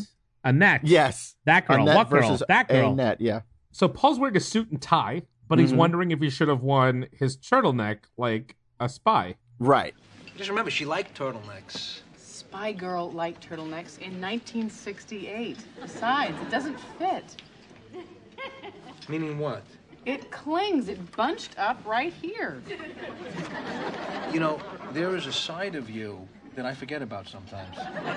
Just trying to bring you down to Yeah. earth. Okay, well, I'm on Earth. I'm fine. I know. I'm having dinner with my wife and her client. Diane Caldwell. I know. Not spy girl. I understand. You think she would sign my spy girl ID card? Aren't you That's Yeah. very popular back then. Yeah, basically, should he have dressed like Don Adams? Yeah. yes. and she's a little. I love that she and like he's like, boy, this really brings out a side of you that I forget about. this critical, semi-superficial, like. I mean, her job Yeah. is all about image and presentation. It's amazing, Right. actually, how little that comes up at home. It's true. Well, yes, but also she is very particular, and especially with him. Just you know, wear this. Don't say that. Please do this. I guess you're right. I'm Yeah, Publicly relating. yeah, relating uh, publicly. Publicly. Okay, so then uh, the maitre d leads Spy Girl in, and it's Ah. Mm-hmm. Barbara Feldon back on the small screen, Agent 99. Now, Russ, I looked Yes. into her resume. First Okay. off, if anyone wants to do a real deep dive on Barbara Feldman, there's a great. She did an interview on uh, Gilbert Godfrey's Colossal Amazing podcast, Oh, and it's like a cool. two-hour interview or something with her. Neat. It's great, but her first two gigs were on TV shows that both fascinate me to no end. The first was called, they were both in 1964. The first was called East Side, West Side. Hmm. You ever hear of that? No. Neil Brock is a young social worker in the slums of New York City. His boss is Frida Hecklinger, and Jane Foster is the office secretary. The dramatic series features stories about child abuse, drug abuse, rip-offs of the welfare system, crime, etc., i.e., all the problems of the inner city. 1963. It, only 26 episodes. In 1963. Yeah, George C. Scott was the lead. Wow. Yeah. No, I know. Don't you want to see it? That Cecily sounds Tyson's Oh. great. Oh. in it too. Yeah. That sounds like a really good show. Uh, Martin Sheen is in two episodes. How cool. I know, right? I, so that, and then the other one, which I really want to see, is called Mr. Broadway. oh my goodness. Have you Tell heard of me that? everything. No. The Life and Times of a Press Agent and Man About Town, okay. starring Craig Stevens, who I don't know him. They did 13 episodes, and it seems like another series regular was a Japanese woman la- named Lani Miyazaki, playing the role of Toki, Huh. which I feel like was surprising. That's probably of note. Right? Yeah, 1964. And uh, Lauren Bacall is in two episodes. I'm sure they wrote that Japanese woman very tastefully. Yeah. She's playing Mickey Rooney. yeah. Yeah. Lauren Bacall's in two episodes. Wow. I know, right? Cool. So, uh, oh, and you'll love this. Guess who writes the uh, music for that show and the theme song? Who? Your boy, I think, I've got a lot of boys. Dave Brubeck. Oh yeah, he's a boy.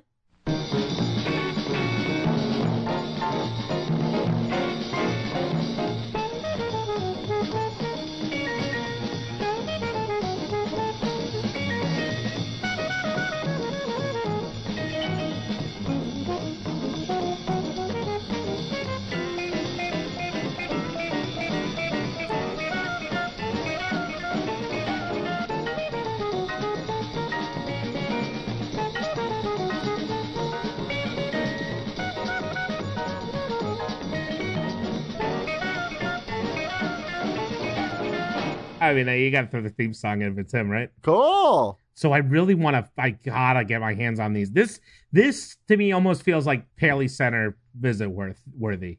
I mean, you can certain. Did you, You know? try YouTube? That's a genuine question. I did a little. It doesn't seem like there's any full episodes on Nothing? there. Just like Okay. little clips, like one or two, and the theme song Yeah. is on there. yeah, then Paley Center, absolutely.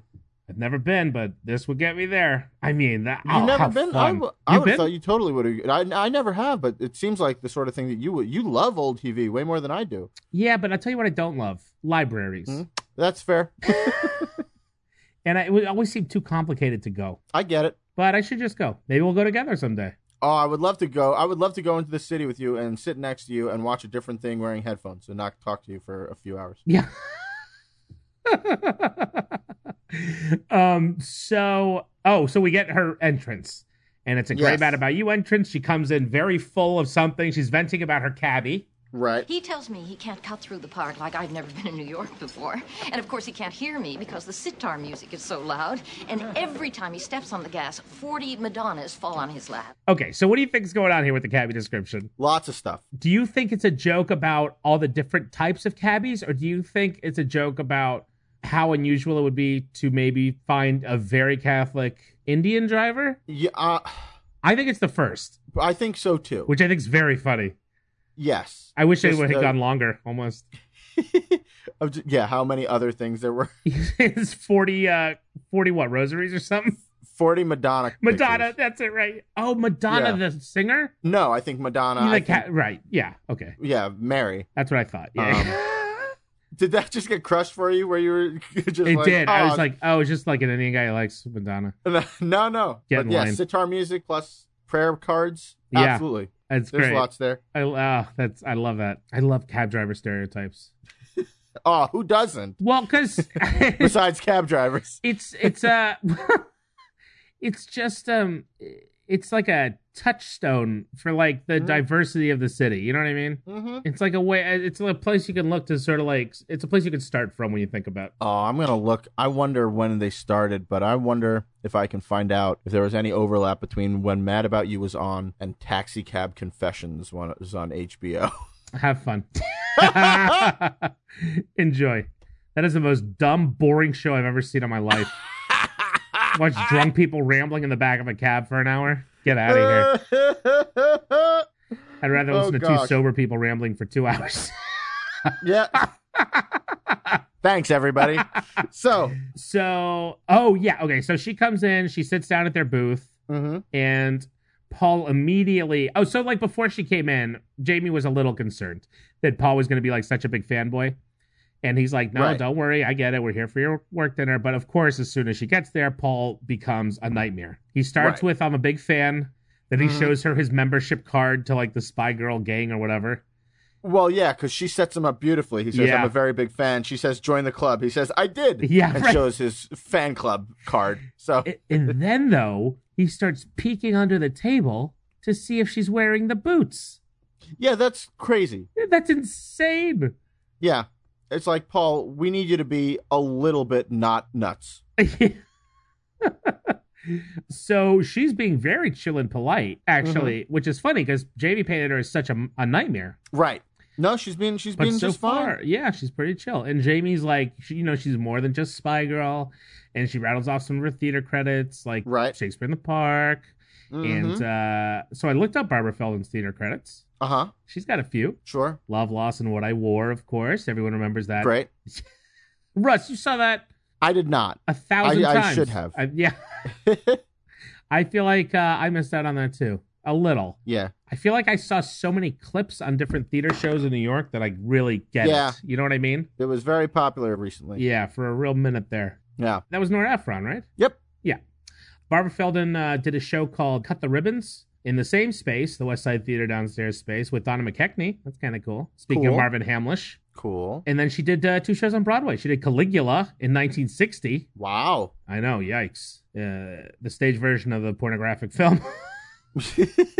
oh, interesting. It was directed by Sidney Lumet. Wow. Yeah, I didn't know he directed Broadway. Nor did I. Yeah, look at that. And then she did a past a play called Past Tense in 1980, which I've I did never not heard know of. it. No. It's uh, Circle in the Square. Okay. Oh, a two-hander. Yeah. Circle and a square is a tiny space. I like it. Well, yeah, you could fit more than two actors in there. Sure. but like that's where. I mean, I, I'm pretty sure that that's where they did True West with. Oh, Philip that was Seymour on Hoffman Broadway? and John C. Riley. I thought that yeah, was at the public. Nope. Really? that was him. Yep. Did it start at the public? I don't know. Might have. Can anyone? Oh, Uh... might not have. Wait, did you actually see it? I did not. Uh, you were right. It was Circle in the Square. Very good. Ah. Wow. I've never seen True West. I've only read it. I have also never seen it, but yeah, it's a good read. Yeah, good, Good read. play. Good read. Good play. So, Spy Girl launches into a story about Adam West, and Mm-hmm. Yes. now Jamie R.I.P.. becomes. Yeah. Oh, I know. So topical. He, yeah, Adam West just passed away a couple of weeks ago. yeah. For those of you who don't know, Adam West was the original Batman on TV. Mm-hmm. You know, in the cartoony Batman. I don't mean that in the pejorative sense. Right. So No. Jamie though is totally enamored by Adam West and sort of melts the way Paul did before. Yeah, the shoe's really on the other foot. Oh, you, you know, I remember years ago I was talking to Adam West, Adam West? You, you mean like Batman? Adam West? You know Adam West? intimately. Wow, really? It's in my book. Yeah, and- but she also gets caught having not read Diane's book. 'Cause Diane, this is a recurring thing, theme in this episode. Yes, that's a fun bit. Yeah, clearly Jamie has no intentions of ever fully getting through this book in any serious way. Mm-mm. She just has to get Mm-mm. through the book signing, and that's it. There you go. And off she goes. So the whole point, though, was that Adam West told Diane that no matter what you do, the public just sees you as the thing that they knew you for. Yes, that is part of the point. the other part of the point is that Diane uh, slept with Adam West. Oh, right. Yes. Very important. Comes up later. But I, so Paul believes that he has a story that relates Oh, to her gosh. story with Adam West. And uh, so my, I painted this stupid painting. It was just like a guy sitting in a canoe. And my parents thought it was so terrific, you know, and, and they were so proud of it. So to this day, whenever we go to the house, all right, we go to the house. It doesn't matter what I've done, what I've accomplished in my work or my adult life. They always say the same thing show them the picture with the canoe. You can feel the confidence sort or like you can feel the insecurity in the delivery of the story, you know, as John. it builds to show them the canoe. And it- I am. Cl- yeah. it's so great. Yes, you can. You didn't I do am this to Paul Reiser, did you? No, I didn't, but I might as well have. I am clearly a guy who has a story tangentially related to anything that anybody oh, ever that's says. true. So this hits hard.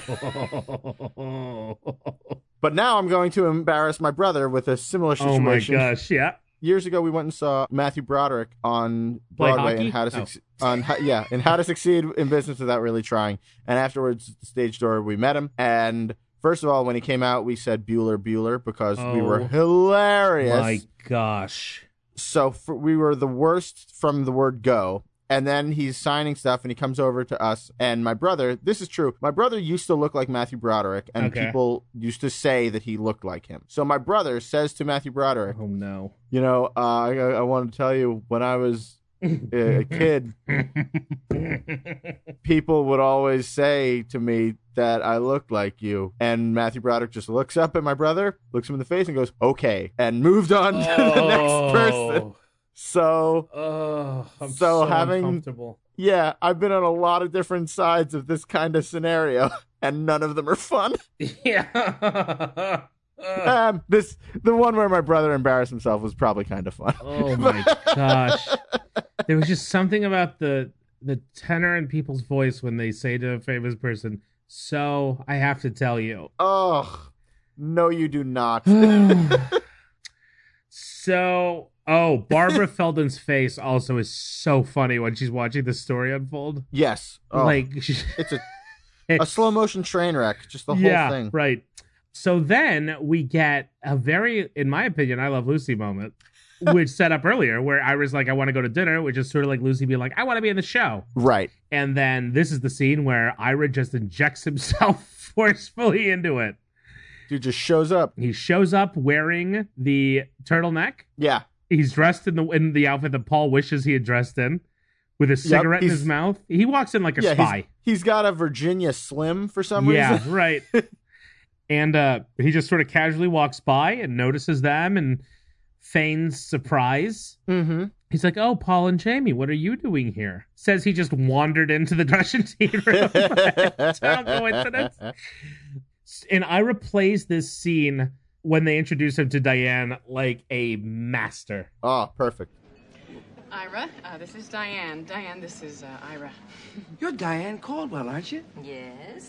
And no, I'm not wearing the go go boots. Go Go Boots. uh, Spy Girl. Oh, oh, from the show on television, of course. Uh, no, no, no. I remember seeing you in King Lear a few years ago. You were just great. Yeah, right. Like you went to King Lear. I did, and I was captivated. Yeah, right. Like you were captivated. I mean, he is like what's his name on a violin? what's his name? Not Yitzhak Rabin. Yitzhak Yitzhak Rabin. I'm so glad that we talked. I'm I'm glad you're in my life. Uh, it was- I was in the ballpark. You were. He might play the You were- violin. I don't know. I don't think so. R.I.P. Perlman does, right? Perlman does. Wait. yes. Ron Perlman from Drive. From Drive. from Oh gosh. OJ. So- yeah. so yes, he shows up.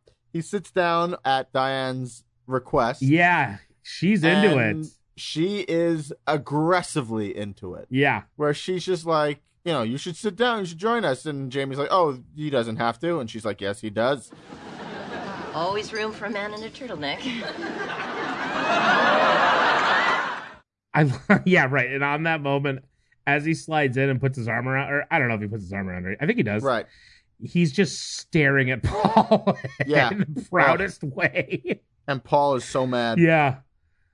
It's very funny. It's very fun. Uh, so the next scene is that night in the bedroom. Jamie's Uh-huh. uh doing whatever teeth maintenance she's always doing in there, Right. and uh, Paul comes in wearing his white turtleneck, Right. Yes. trying to prove that it's not bunching the way she thought.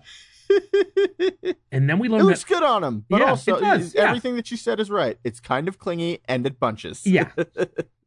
so Ira walked Spy Girl back to her hotel, apparently. Mm-hmm. And Paul's jealousy brings up a conversation about fantasies they might have about other people. Yep.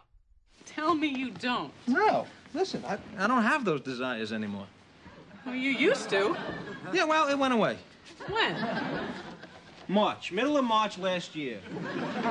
March 11th, I was filled with desires, and on the 12th, There were no more desires like that. It just went away.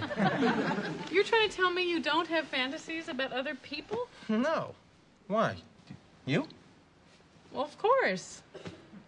Okay, I do too. Well, I really didn't want them to go there because I was terrified that this would turn into the wedding again. I told you. Yeah.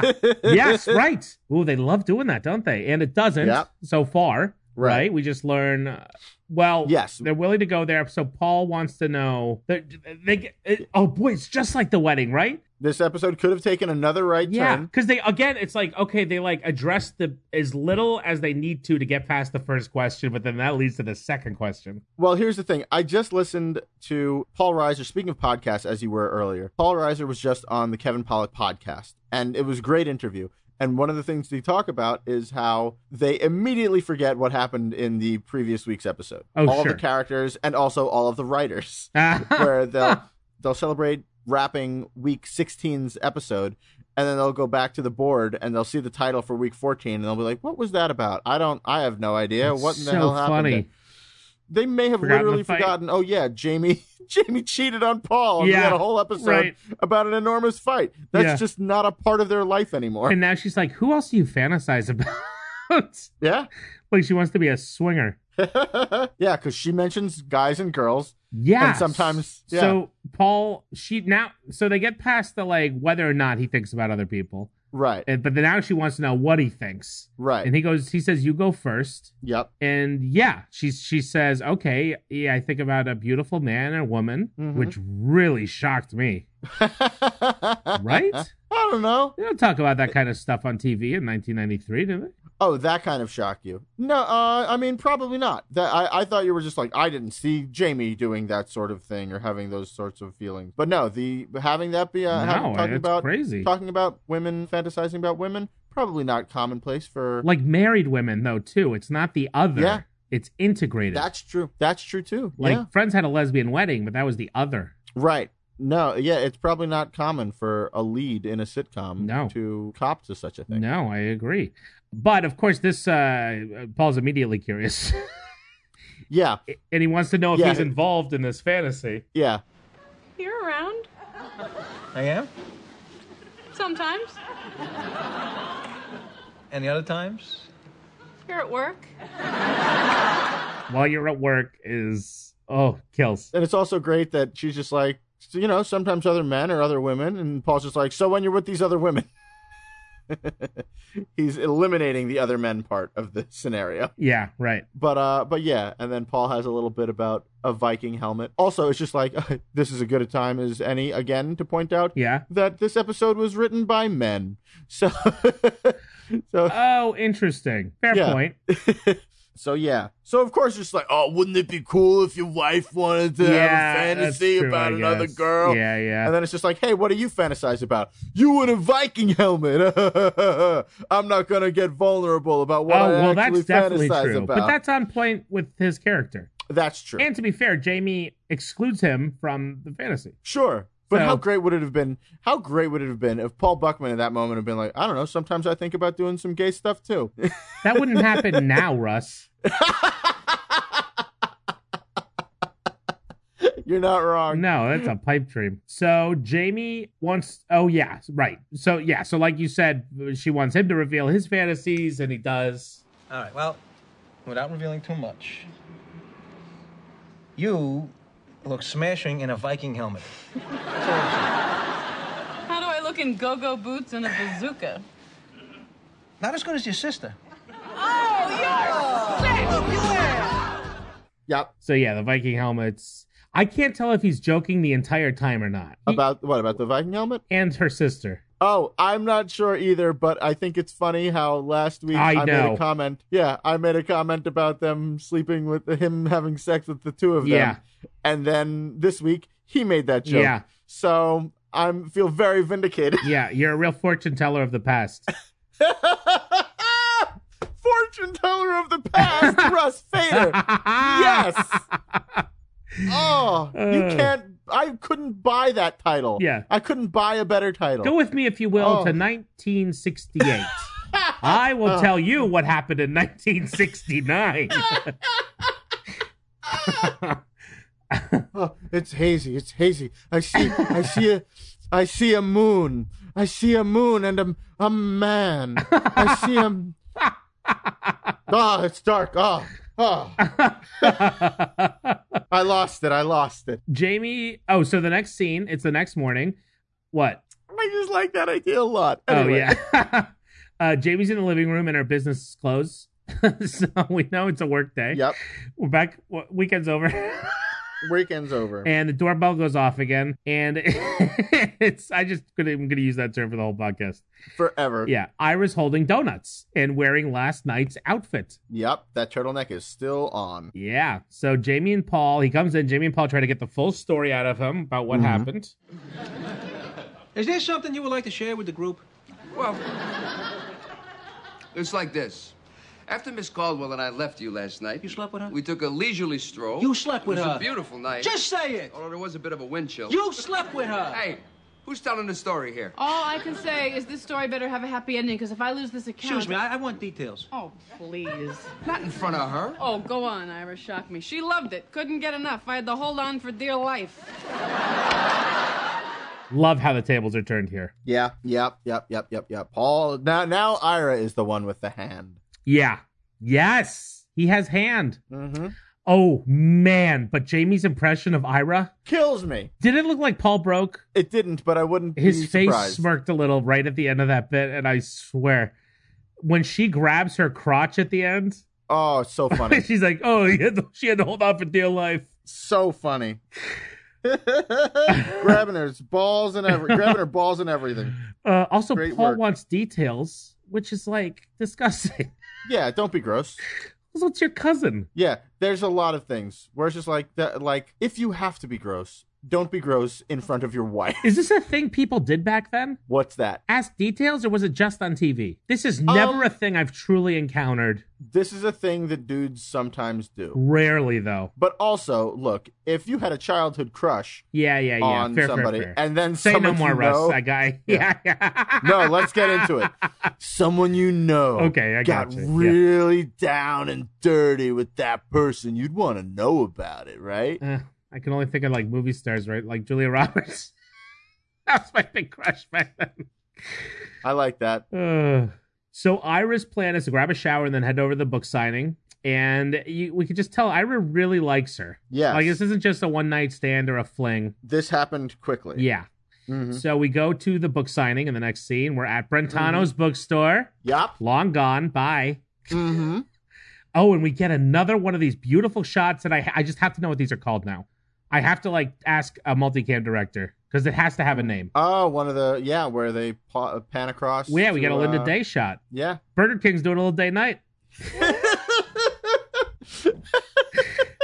yeah, so we started Um, the book signing with Diane and Jamie. Remind me again of the name of the bookstore. Brentano's? Yeah. Does that bring anything up for you? Is that where uh what's his name signs his, Elaine's ex boyfriend signs his book? I will be one hundred percent No, honest. I it's can't. not. I can't tell you. I can't tell Is it you where if that's what George happens. takes an art book into the Yeah, yes. into the bathroom. Yes, it is. I Yes. didn't remember it. Jen remembered it, but yes, it is where George Oh, takes a. we haven't had a Seinfeld connection in a while, actually. Yep, there you go. Yeah, no, because I think the uh, signing of Jack, whatever, I forget his name. Wow. Is it Walden, maybe, on the show? Yeah. Anyway. Anyway, so online, Yeah, so the uh, table, at d- the, the camera bookstore. dollies from the table through the line of men waiting to get their books signed, and they are all dressed exactly the same. everyone's wearing a turtleneck and a blazer. yeah, and until we re- make it all the way to the end of the line where we find Mark dressed exactly the same talking to Paul. Yep, yep, yep, yep. It was just such a great reveal. Mark is very excited. Oh, and then Fran comes in with an update of some kind. Gosh, So, Fran tells me you had dinner with Spy Girl? I can't believe you don't invite me. Come on, Mark, you're a married man. Why torture yourself? I checked the service. The hospital called. Mrs. Heller's contractions are now two minutes apart. Ah, few hours of labor never hurt anybody. I mean, these are so funny. It's so. Also, though, like Fran has been very like generous. I feel like the last two episodes compared to normal. Yes, Like last I- uh, episode, yeah, she zonked out, but she also like gives him her sweater to like get the Yeah. sweat off. Yes, and now she's it taking doesn't- patient vitals over the phone, Yeah, over the phone for him. uh, frankly, I can't believe that he's even there doing this. I would think that Fran would just be like, "No, you're not going to meet this woman. Right. Go. You're going to work. Yeah, right. Yeah. yeah, no, she's been very uh loving. Yeah. It's nice. For sure. I agree. So yeah, Oh, so gosh, he has a yeah. patient in labor. That's such a great joke. Mark saying a few hours of labor never hurt anyone. oh God, that's so funny. So Paul introduces Mark to Spy Girl, and it is amazing. I would like you to meet a good friend of ours, Dr. Mark Devenow. Mark, Mark is one of Manhattan's most respected physicians. Ah, it's an honor. I gotta tell you, I saw you do King Lear in the park. You were fantastic, just fantastic. If Shakespeare had been there, he would have raveth. I laugh because Shakespeare had that the thing, you know. But uh, but this was after you did Plaza Suite, but it was just before you did Brigadoon at the Westbury Music Fair, and I mean the versatility. Come on, and you look as beautiful today Oh, as you did back then. Now, you know what you should do? You should do one of those exercise videos. or Ibsen. Yeah. Mark, they called again. The head's out. Let's go. That is some expert. I mean, in terms of acting, Richard Kind is like a top chef. Yes. You give him two peas and like a little piece of garlic, and he will feed you a dinner that blows your mind. He's pretty wonderful. It's so good. It starts everything he says. It starts chill. Yep. Then he makes a horrible Shakespeare joke. Mm-hmm. Then he becomes a lunatic who knows every single gig she's ever done. Mm-hmm. Then he becomes a disgusting creep who's like, you should do an exercise video It's a real journey. or Ibsen.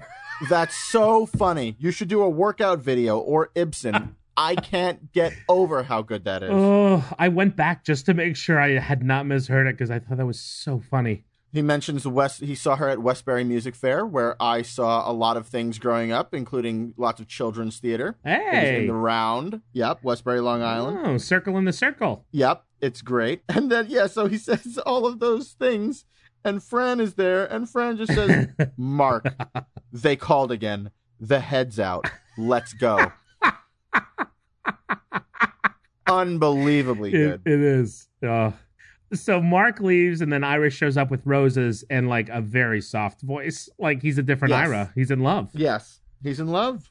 And then he's smitten. and then we immediately go to, over to Spy Girl at the table, who sees him and whispers to Jamie, "That guy looks familiar. Where do I Yeah. know him from?"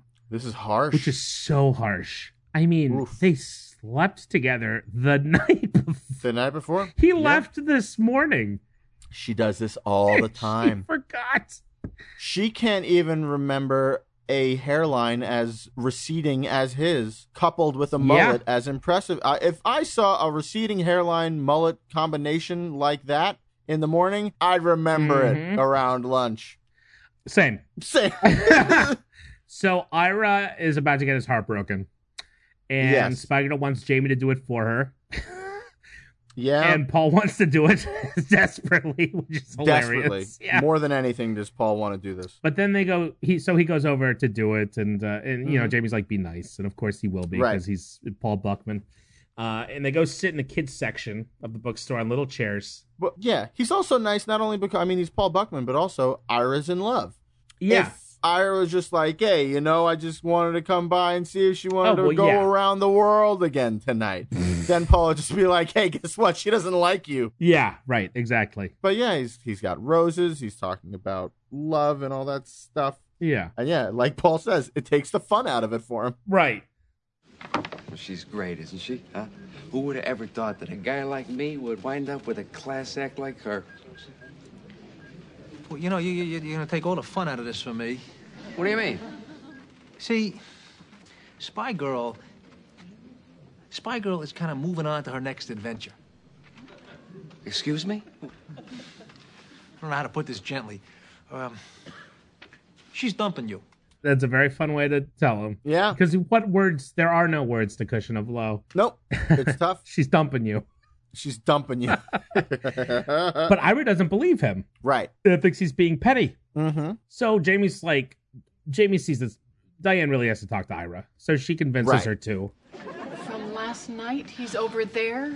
I thought you were taking care of that. No, I will book talk shows for you. I'll send out your press release. I'll even yell at the airline about your damn peanuts, but I will not break some poor guy's heart for you. Do it. It'll be good for your career. Yeah. It'll be great for your career is such a real justification. It really is, and she really goes. I for mean, it. that is so real. And then she gets up and goes over to Ira Mhm. and just like you. s- it- It's fun when this happens. You see an actor acting. You know what I mean? I'm sorry that I left this morning before saying goodbye, but that's the way I am when I meet someone who I'm really crazy about. I've had to give so much to my public all these years. I just haven't enough left to give to any one man. I wish I did, but I don't. But if there were just one man, I'd want it to be you. Thank you for last night. Goodbye, Ira. Goodbye. I asked for a diet soda. Yeah, that monologue feels like it was almost lifted from a Spy Girl episode that doesn't really Yeah. exist. Absolutely. You can tell that she's done this Um, time and yes, time again right. in lots of different cities uh, for her whole life. Oh, I mean, I asked for a And- diet soda button. Oh, it's so funny. She's and so Ira, good. All, like, yeah, what a great guest star. she was great. She's used perfectly. Yes. it's the perfect. It's the per and uh, like. And she nails it. Whereas, and this is a thing where like, look, they use Jerry Lewis. I to be knew like- this was going to be some anti Jerry Lewis thing that was coming. Yeah, go ahead. Yeah, yeah. No, just that he, you know, they're just like, okay, we've got this crazy guy. Let's use this crazy guy's strengths and make him a crazy guy. And it's just like, yeah, okay, he's crazy. Here, they wrote a character around a character, and Right, she that's treated it, she treated it all with a sense of realism, Yes. which goes over better. There at was no least for me. winkiness. Yeah. Right. Yes. You know that Jerry Lewis episode of our podcast is huge in France.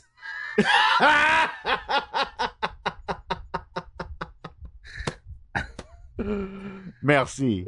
Uh, that's funny. So she walks away, and Ira sort of does the like the the emotional beat of like she used me, she Right. used me, and I thought it was gonna be like the classic play that sitcoms do, where it's like, oh wow, normally women say that, Right. but it's not. He just does a turn where he goes, she used me, and it's so cool, That's so cool. which is gr- a great ad, but also gross because now he's like he's bragging about how he and Adam West have both been intimate with her. Yeah. And he's like, Yeah. we're a part of a special fraternity. It's weird. It's weird. It's It's, weird. gross. I'm gonna have a lot to. We both said recently that we both loved Cousin Ira when this show was first on. I'm gonna have a lot more complicated Yes, feelings about that is- Cousin that Ira is this true. time around. Well, he's now that we're really looking up close, it's starting to feel more like Uncle Ira. Yeah, yeah, because uh, Ira does things in this episode. Well, he more. I remembered it more from him than anybody else, but he calls Jamie James, Oh, that's fun. which I always That's thought was right. endearing. Yeah. and in this episode, Fran also called her James. Mm-hmm. and I was just like, oh, this is stuff that we didn't get anybody. I don't think we got anybody calling her James back in the Selby years. We may have, but I don't recall. I personally, I really like. So you're giving Ira credit for introducing that to the gang. Yeah, I am. That's what I'm gonna do. yeah, I like. I like the nickname of James for James. I do too. I'm on board. oh, and then the scene ends. It's been Mhm. a while, but not that long. No. With another gentle reminder from a supporting cast member that their marriage is pretty good. Pretty good too. Oh man, it Those makes me so Paul, happy. what you got is pretty damn good. Oh gosh, and then he gives Jamie, Jamie the the, flowers. roses. Yeah. Oh, Just when they might Paul. have forgotten. nope. Don't you? Don't you forget? Don't you forget that you two love each other? So then we get the tag, uh, a rare drinking scene. Yeah, Uh, they're just sitting at the yeah, bar. at Riffs. No buffet this time, Right. which is so weird. Talking about TV girls. Yeah, TV crushes. Ira, Yep. just Ira's really. He's Yep. into Ellie May. Is that the right name from Ellie- yep. Beverly Hillbillies? Yes. Which I, I- have never seen. I, I hate that show. Oh yeah? It's not for me. It's too stupid. Sure. You know, it's just like it's a heightened world. I don't like heightened worlds that much. That's right, all. right, right, right, right. No disrespect. No disrespect No. to the hillbillies. To- yeah. I thought you were gonna to any of you who live in a heightened world, please keep listening. We appreciate you. We respect you. Pl- We hope we didn't offend. We are heightened world friendly here. Yes, that is correct. is just not our thing. Right.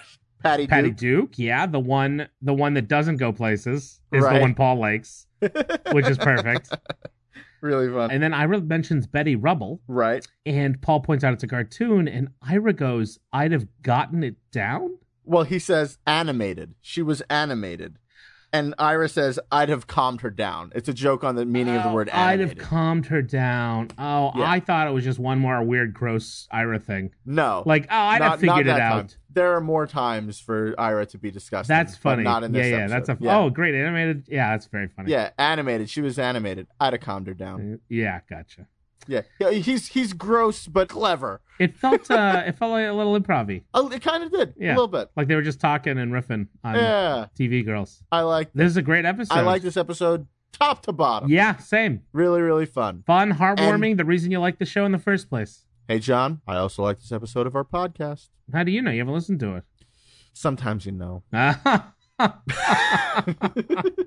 Hey, folks, rise got rise gals and rise guys. Wow. Thank you so much. Yeah, yeah. Doesn't Thinking- sound right, does it? Doesn't sound strange to the ear, feels strange in the mouth. I'm never doing it again.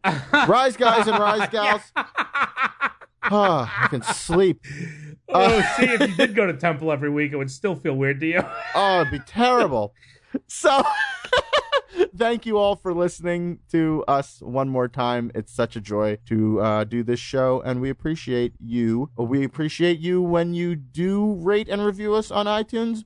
We appreciate you even more when you, well, uh, hey, I don't know how the end of this sentence goes. Please rate and review us on iTunes. Check us out on Stitcher. check us out. Where else can they check us out? Oh, tunein.fm. Wait, I mean, I Uh-huh. can't. The, the number of friends that mention that site on a daily basis to me, that- that's what they listen to. That's wild. I'm joking. I never even heard of it, but I, we're on there. Oh, great. We're on all of the ones I never heard of in my life. Awesome. And also, we got on Stitcher, and then I don't think anyone listens to it. Not there. Well, people people are gonna get the Stitcher app because Earwolf's premium site is bumping over to Stitcher. Oh, So- yeah. I don't know anything about that. So we're gonna get all that sweet, sweet Earwolf runoff. oh, it's, it sounds like a wax thing.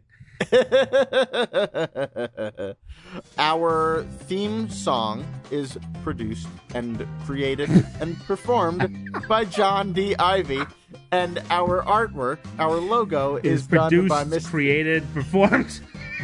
so many different hats that I'm just inventing on the spot. Nathan Diffie at Nathan D I F F E E. He's the best. Thanks to them. and their sound is mixed and baked and presented by Vuk Yovanovich. Thank you, Vuk. And thank you, listeners. We will be back next week with more fun, won't we? Indeed. Let's do it. My name is Russ Fader. And I'm John Marley. And this is what we're saying.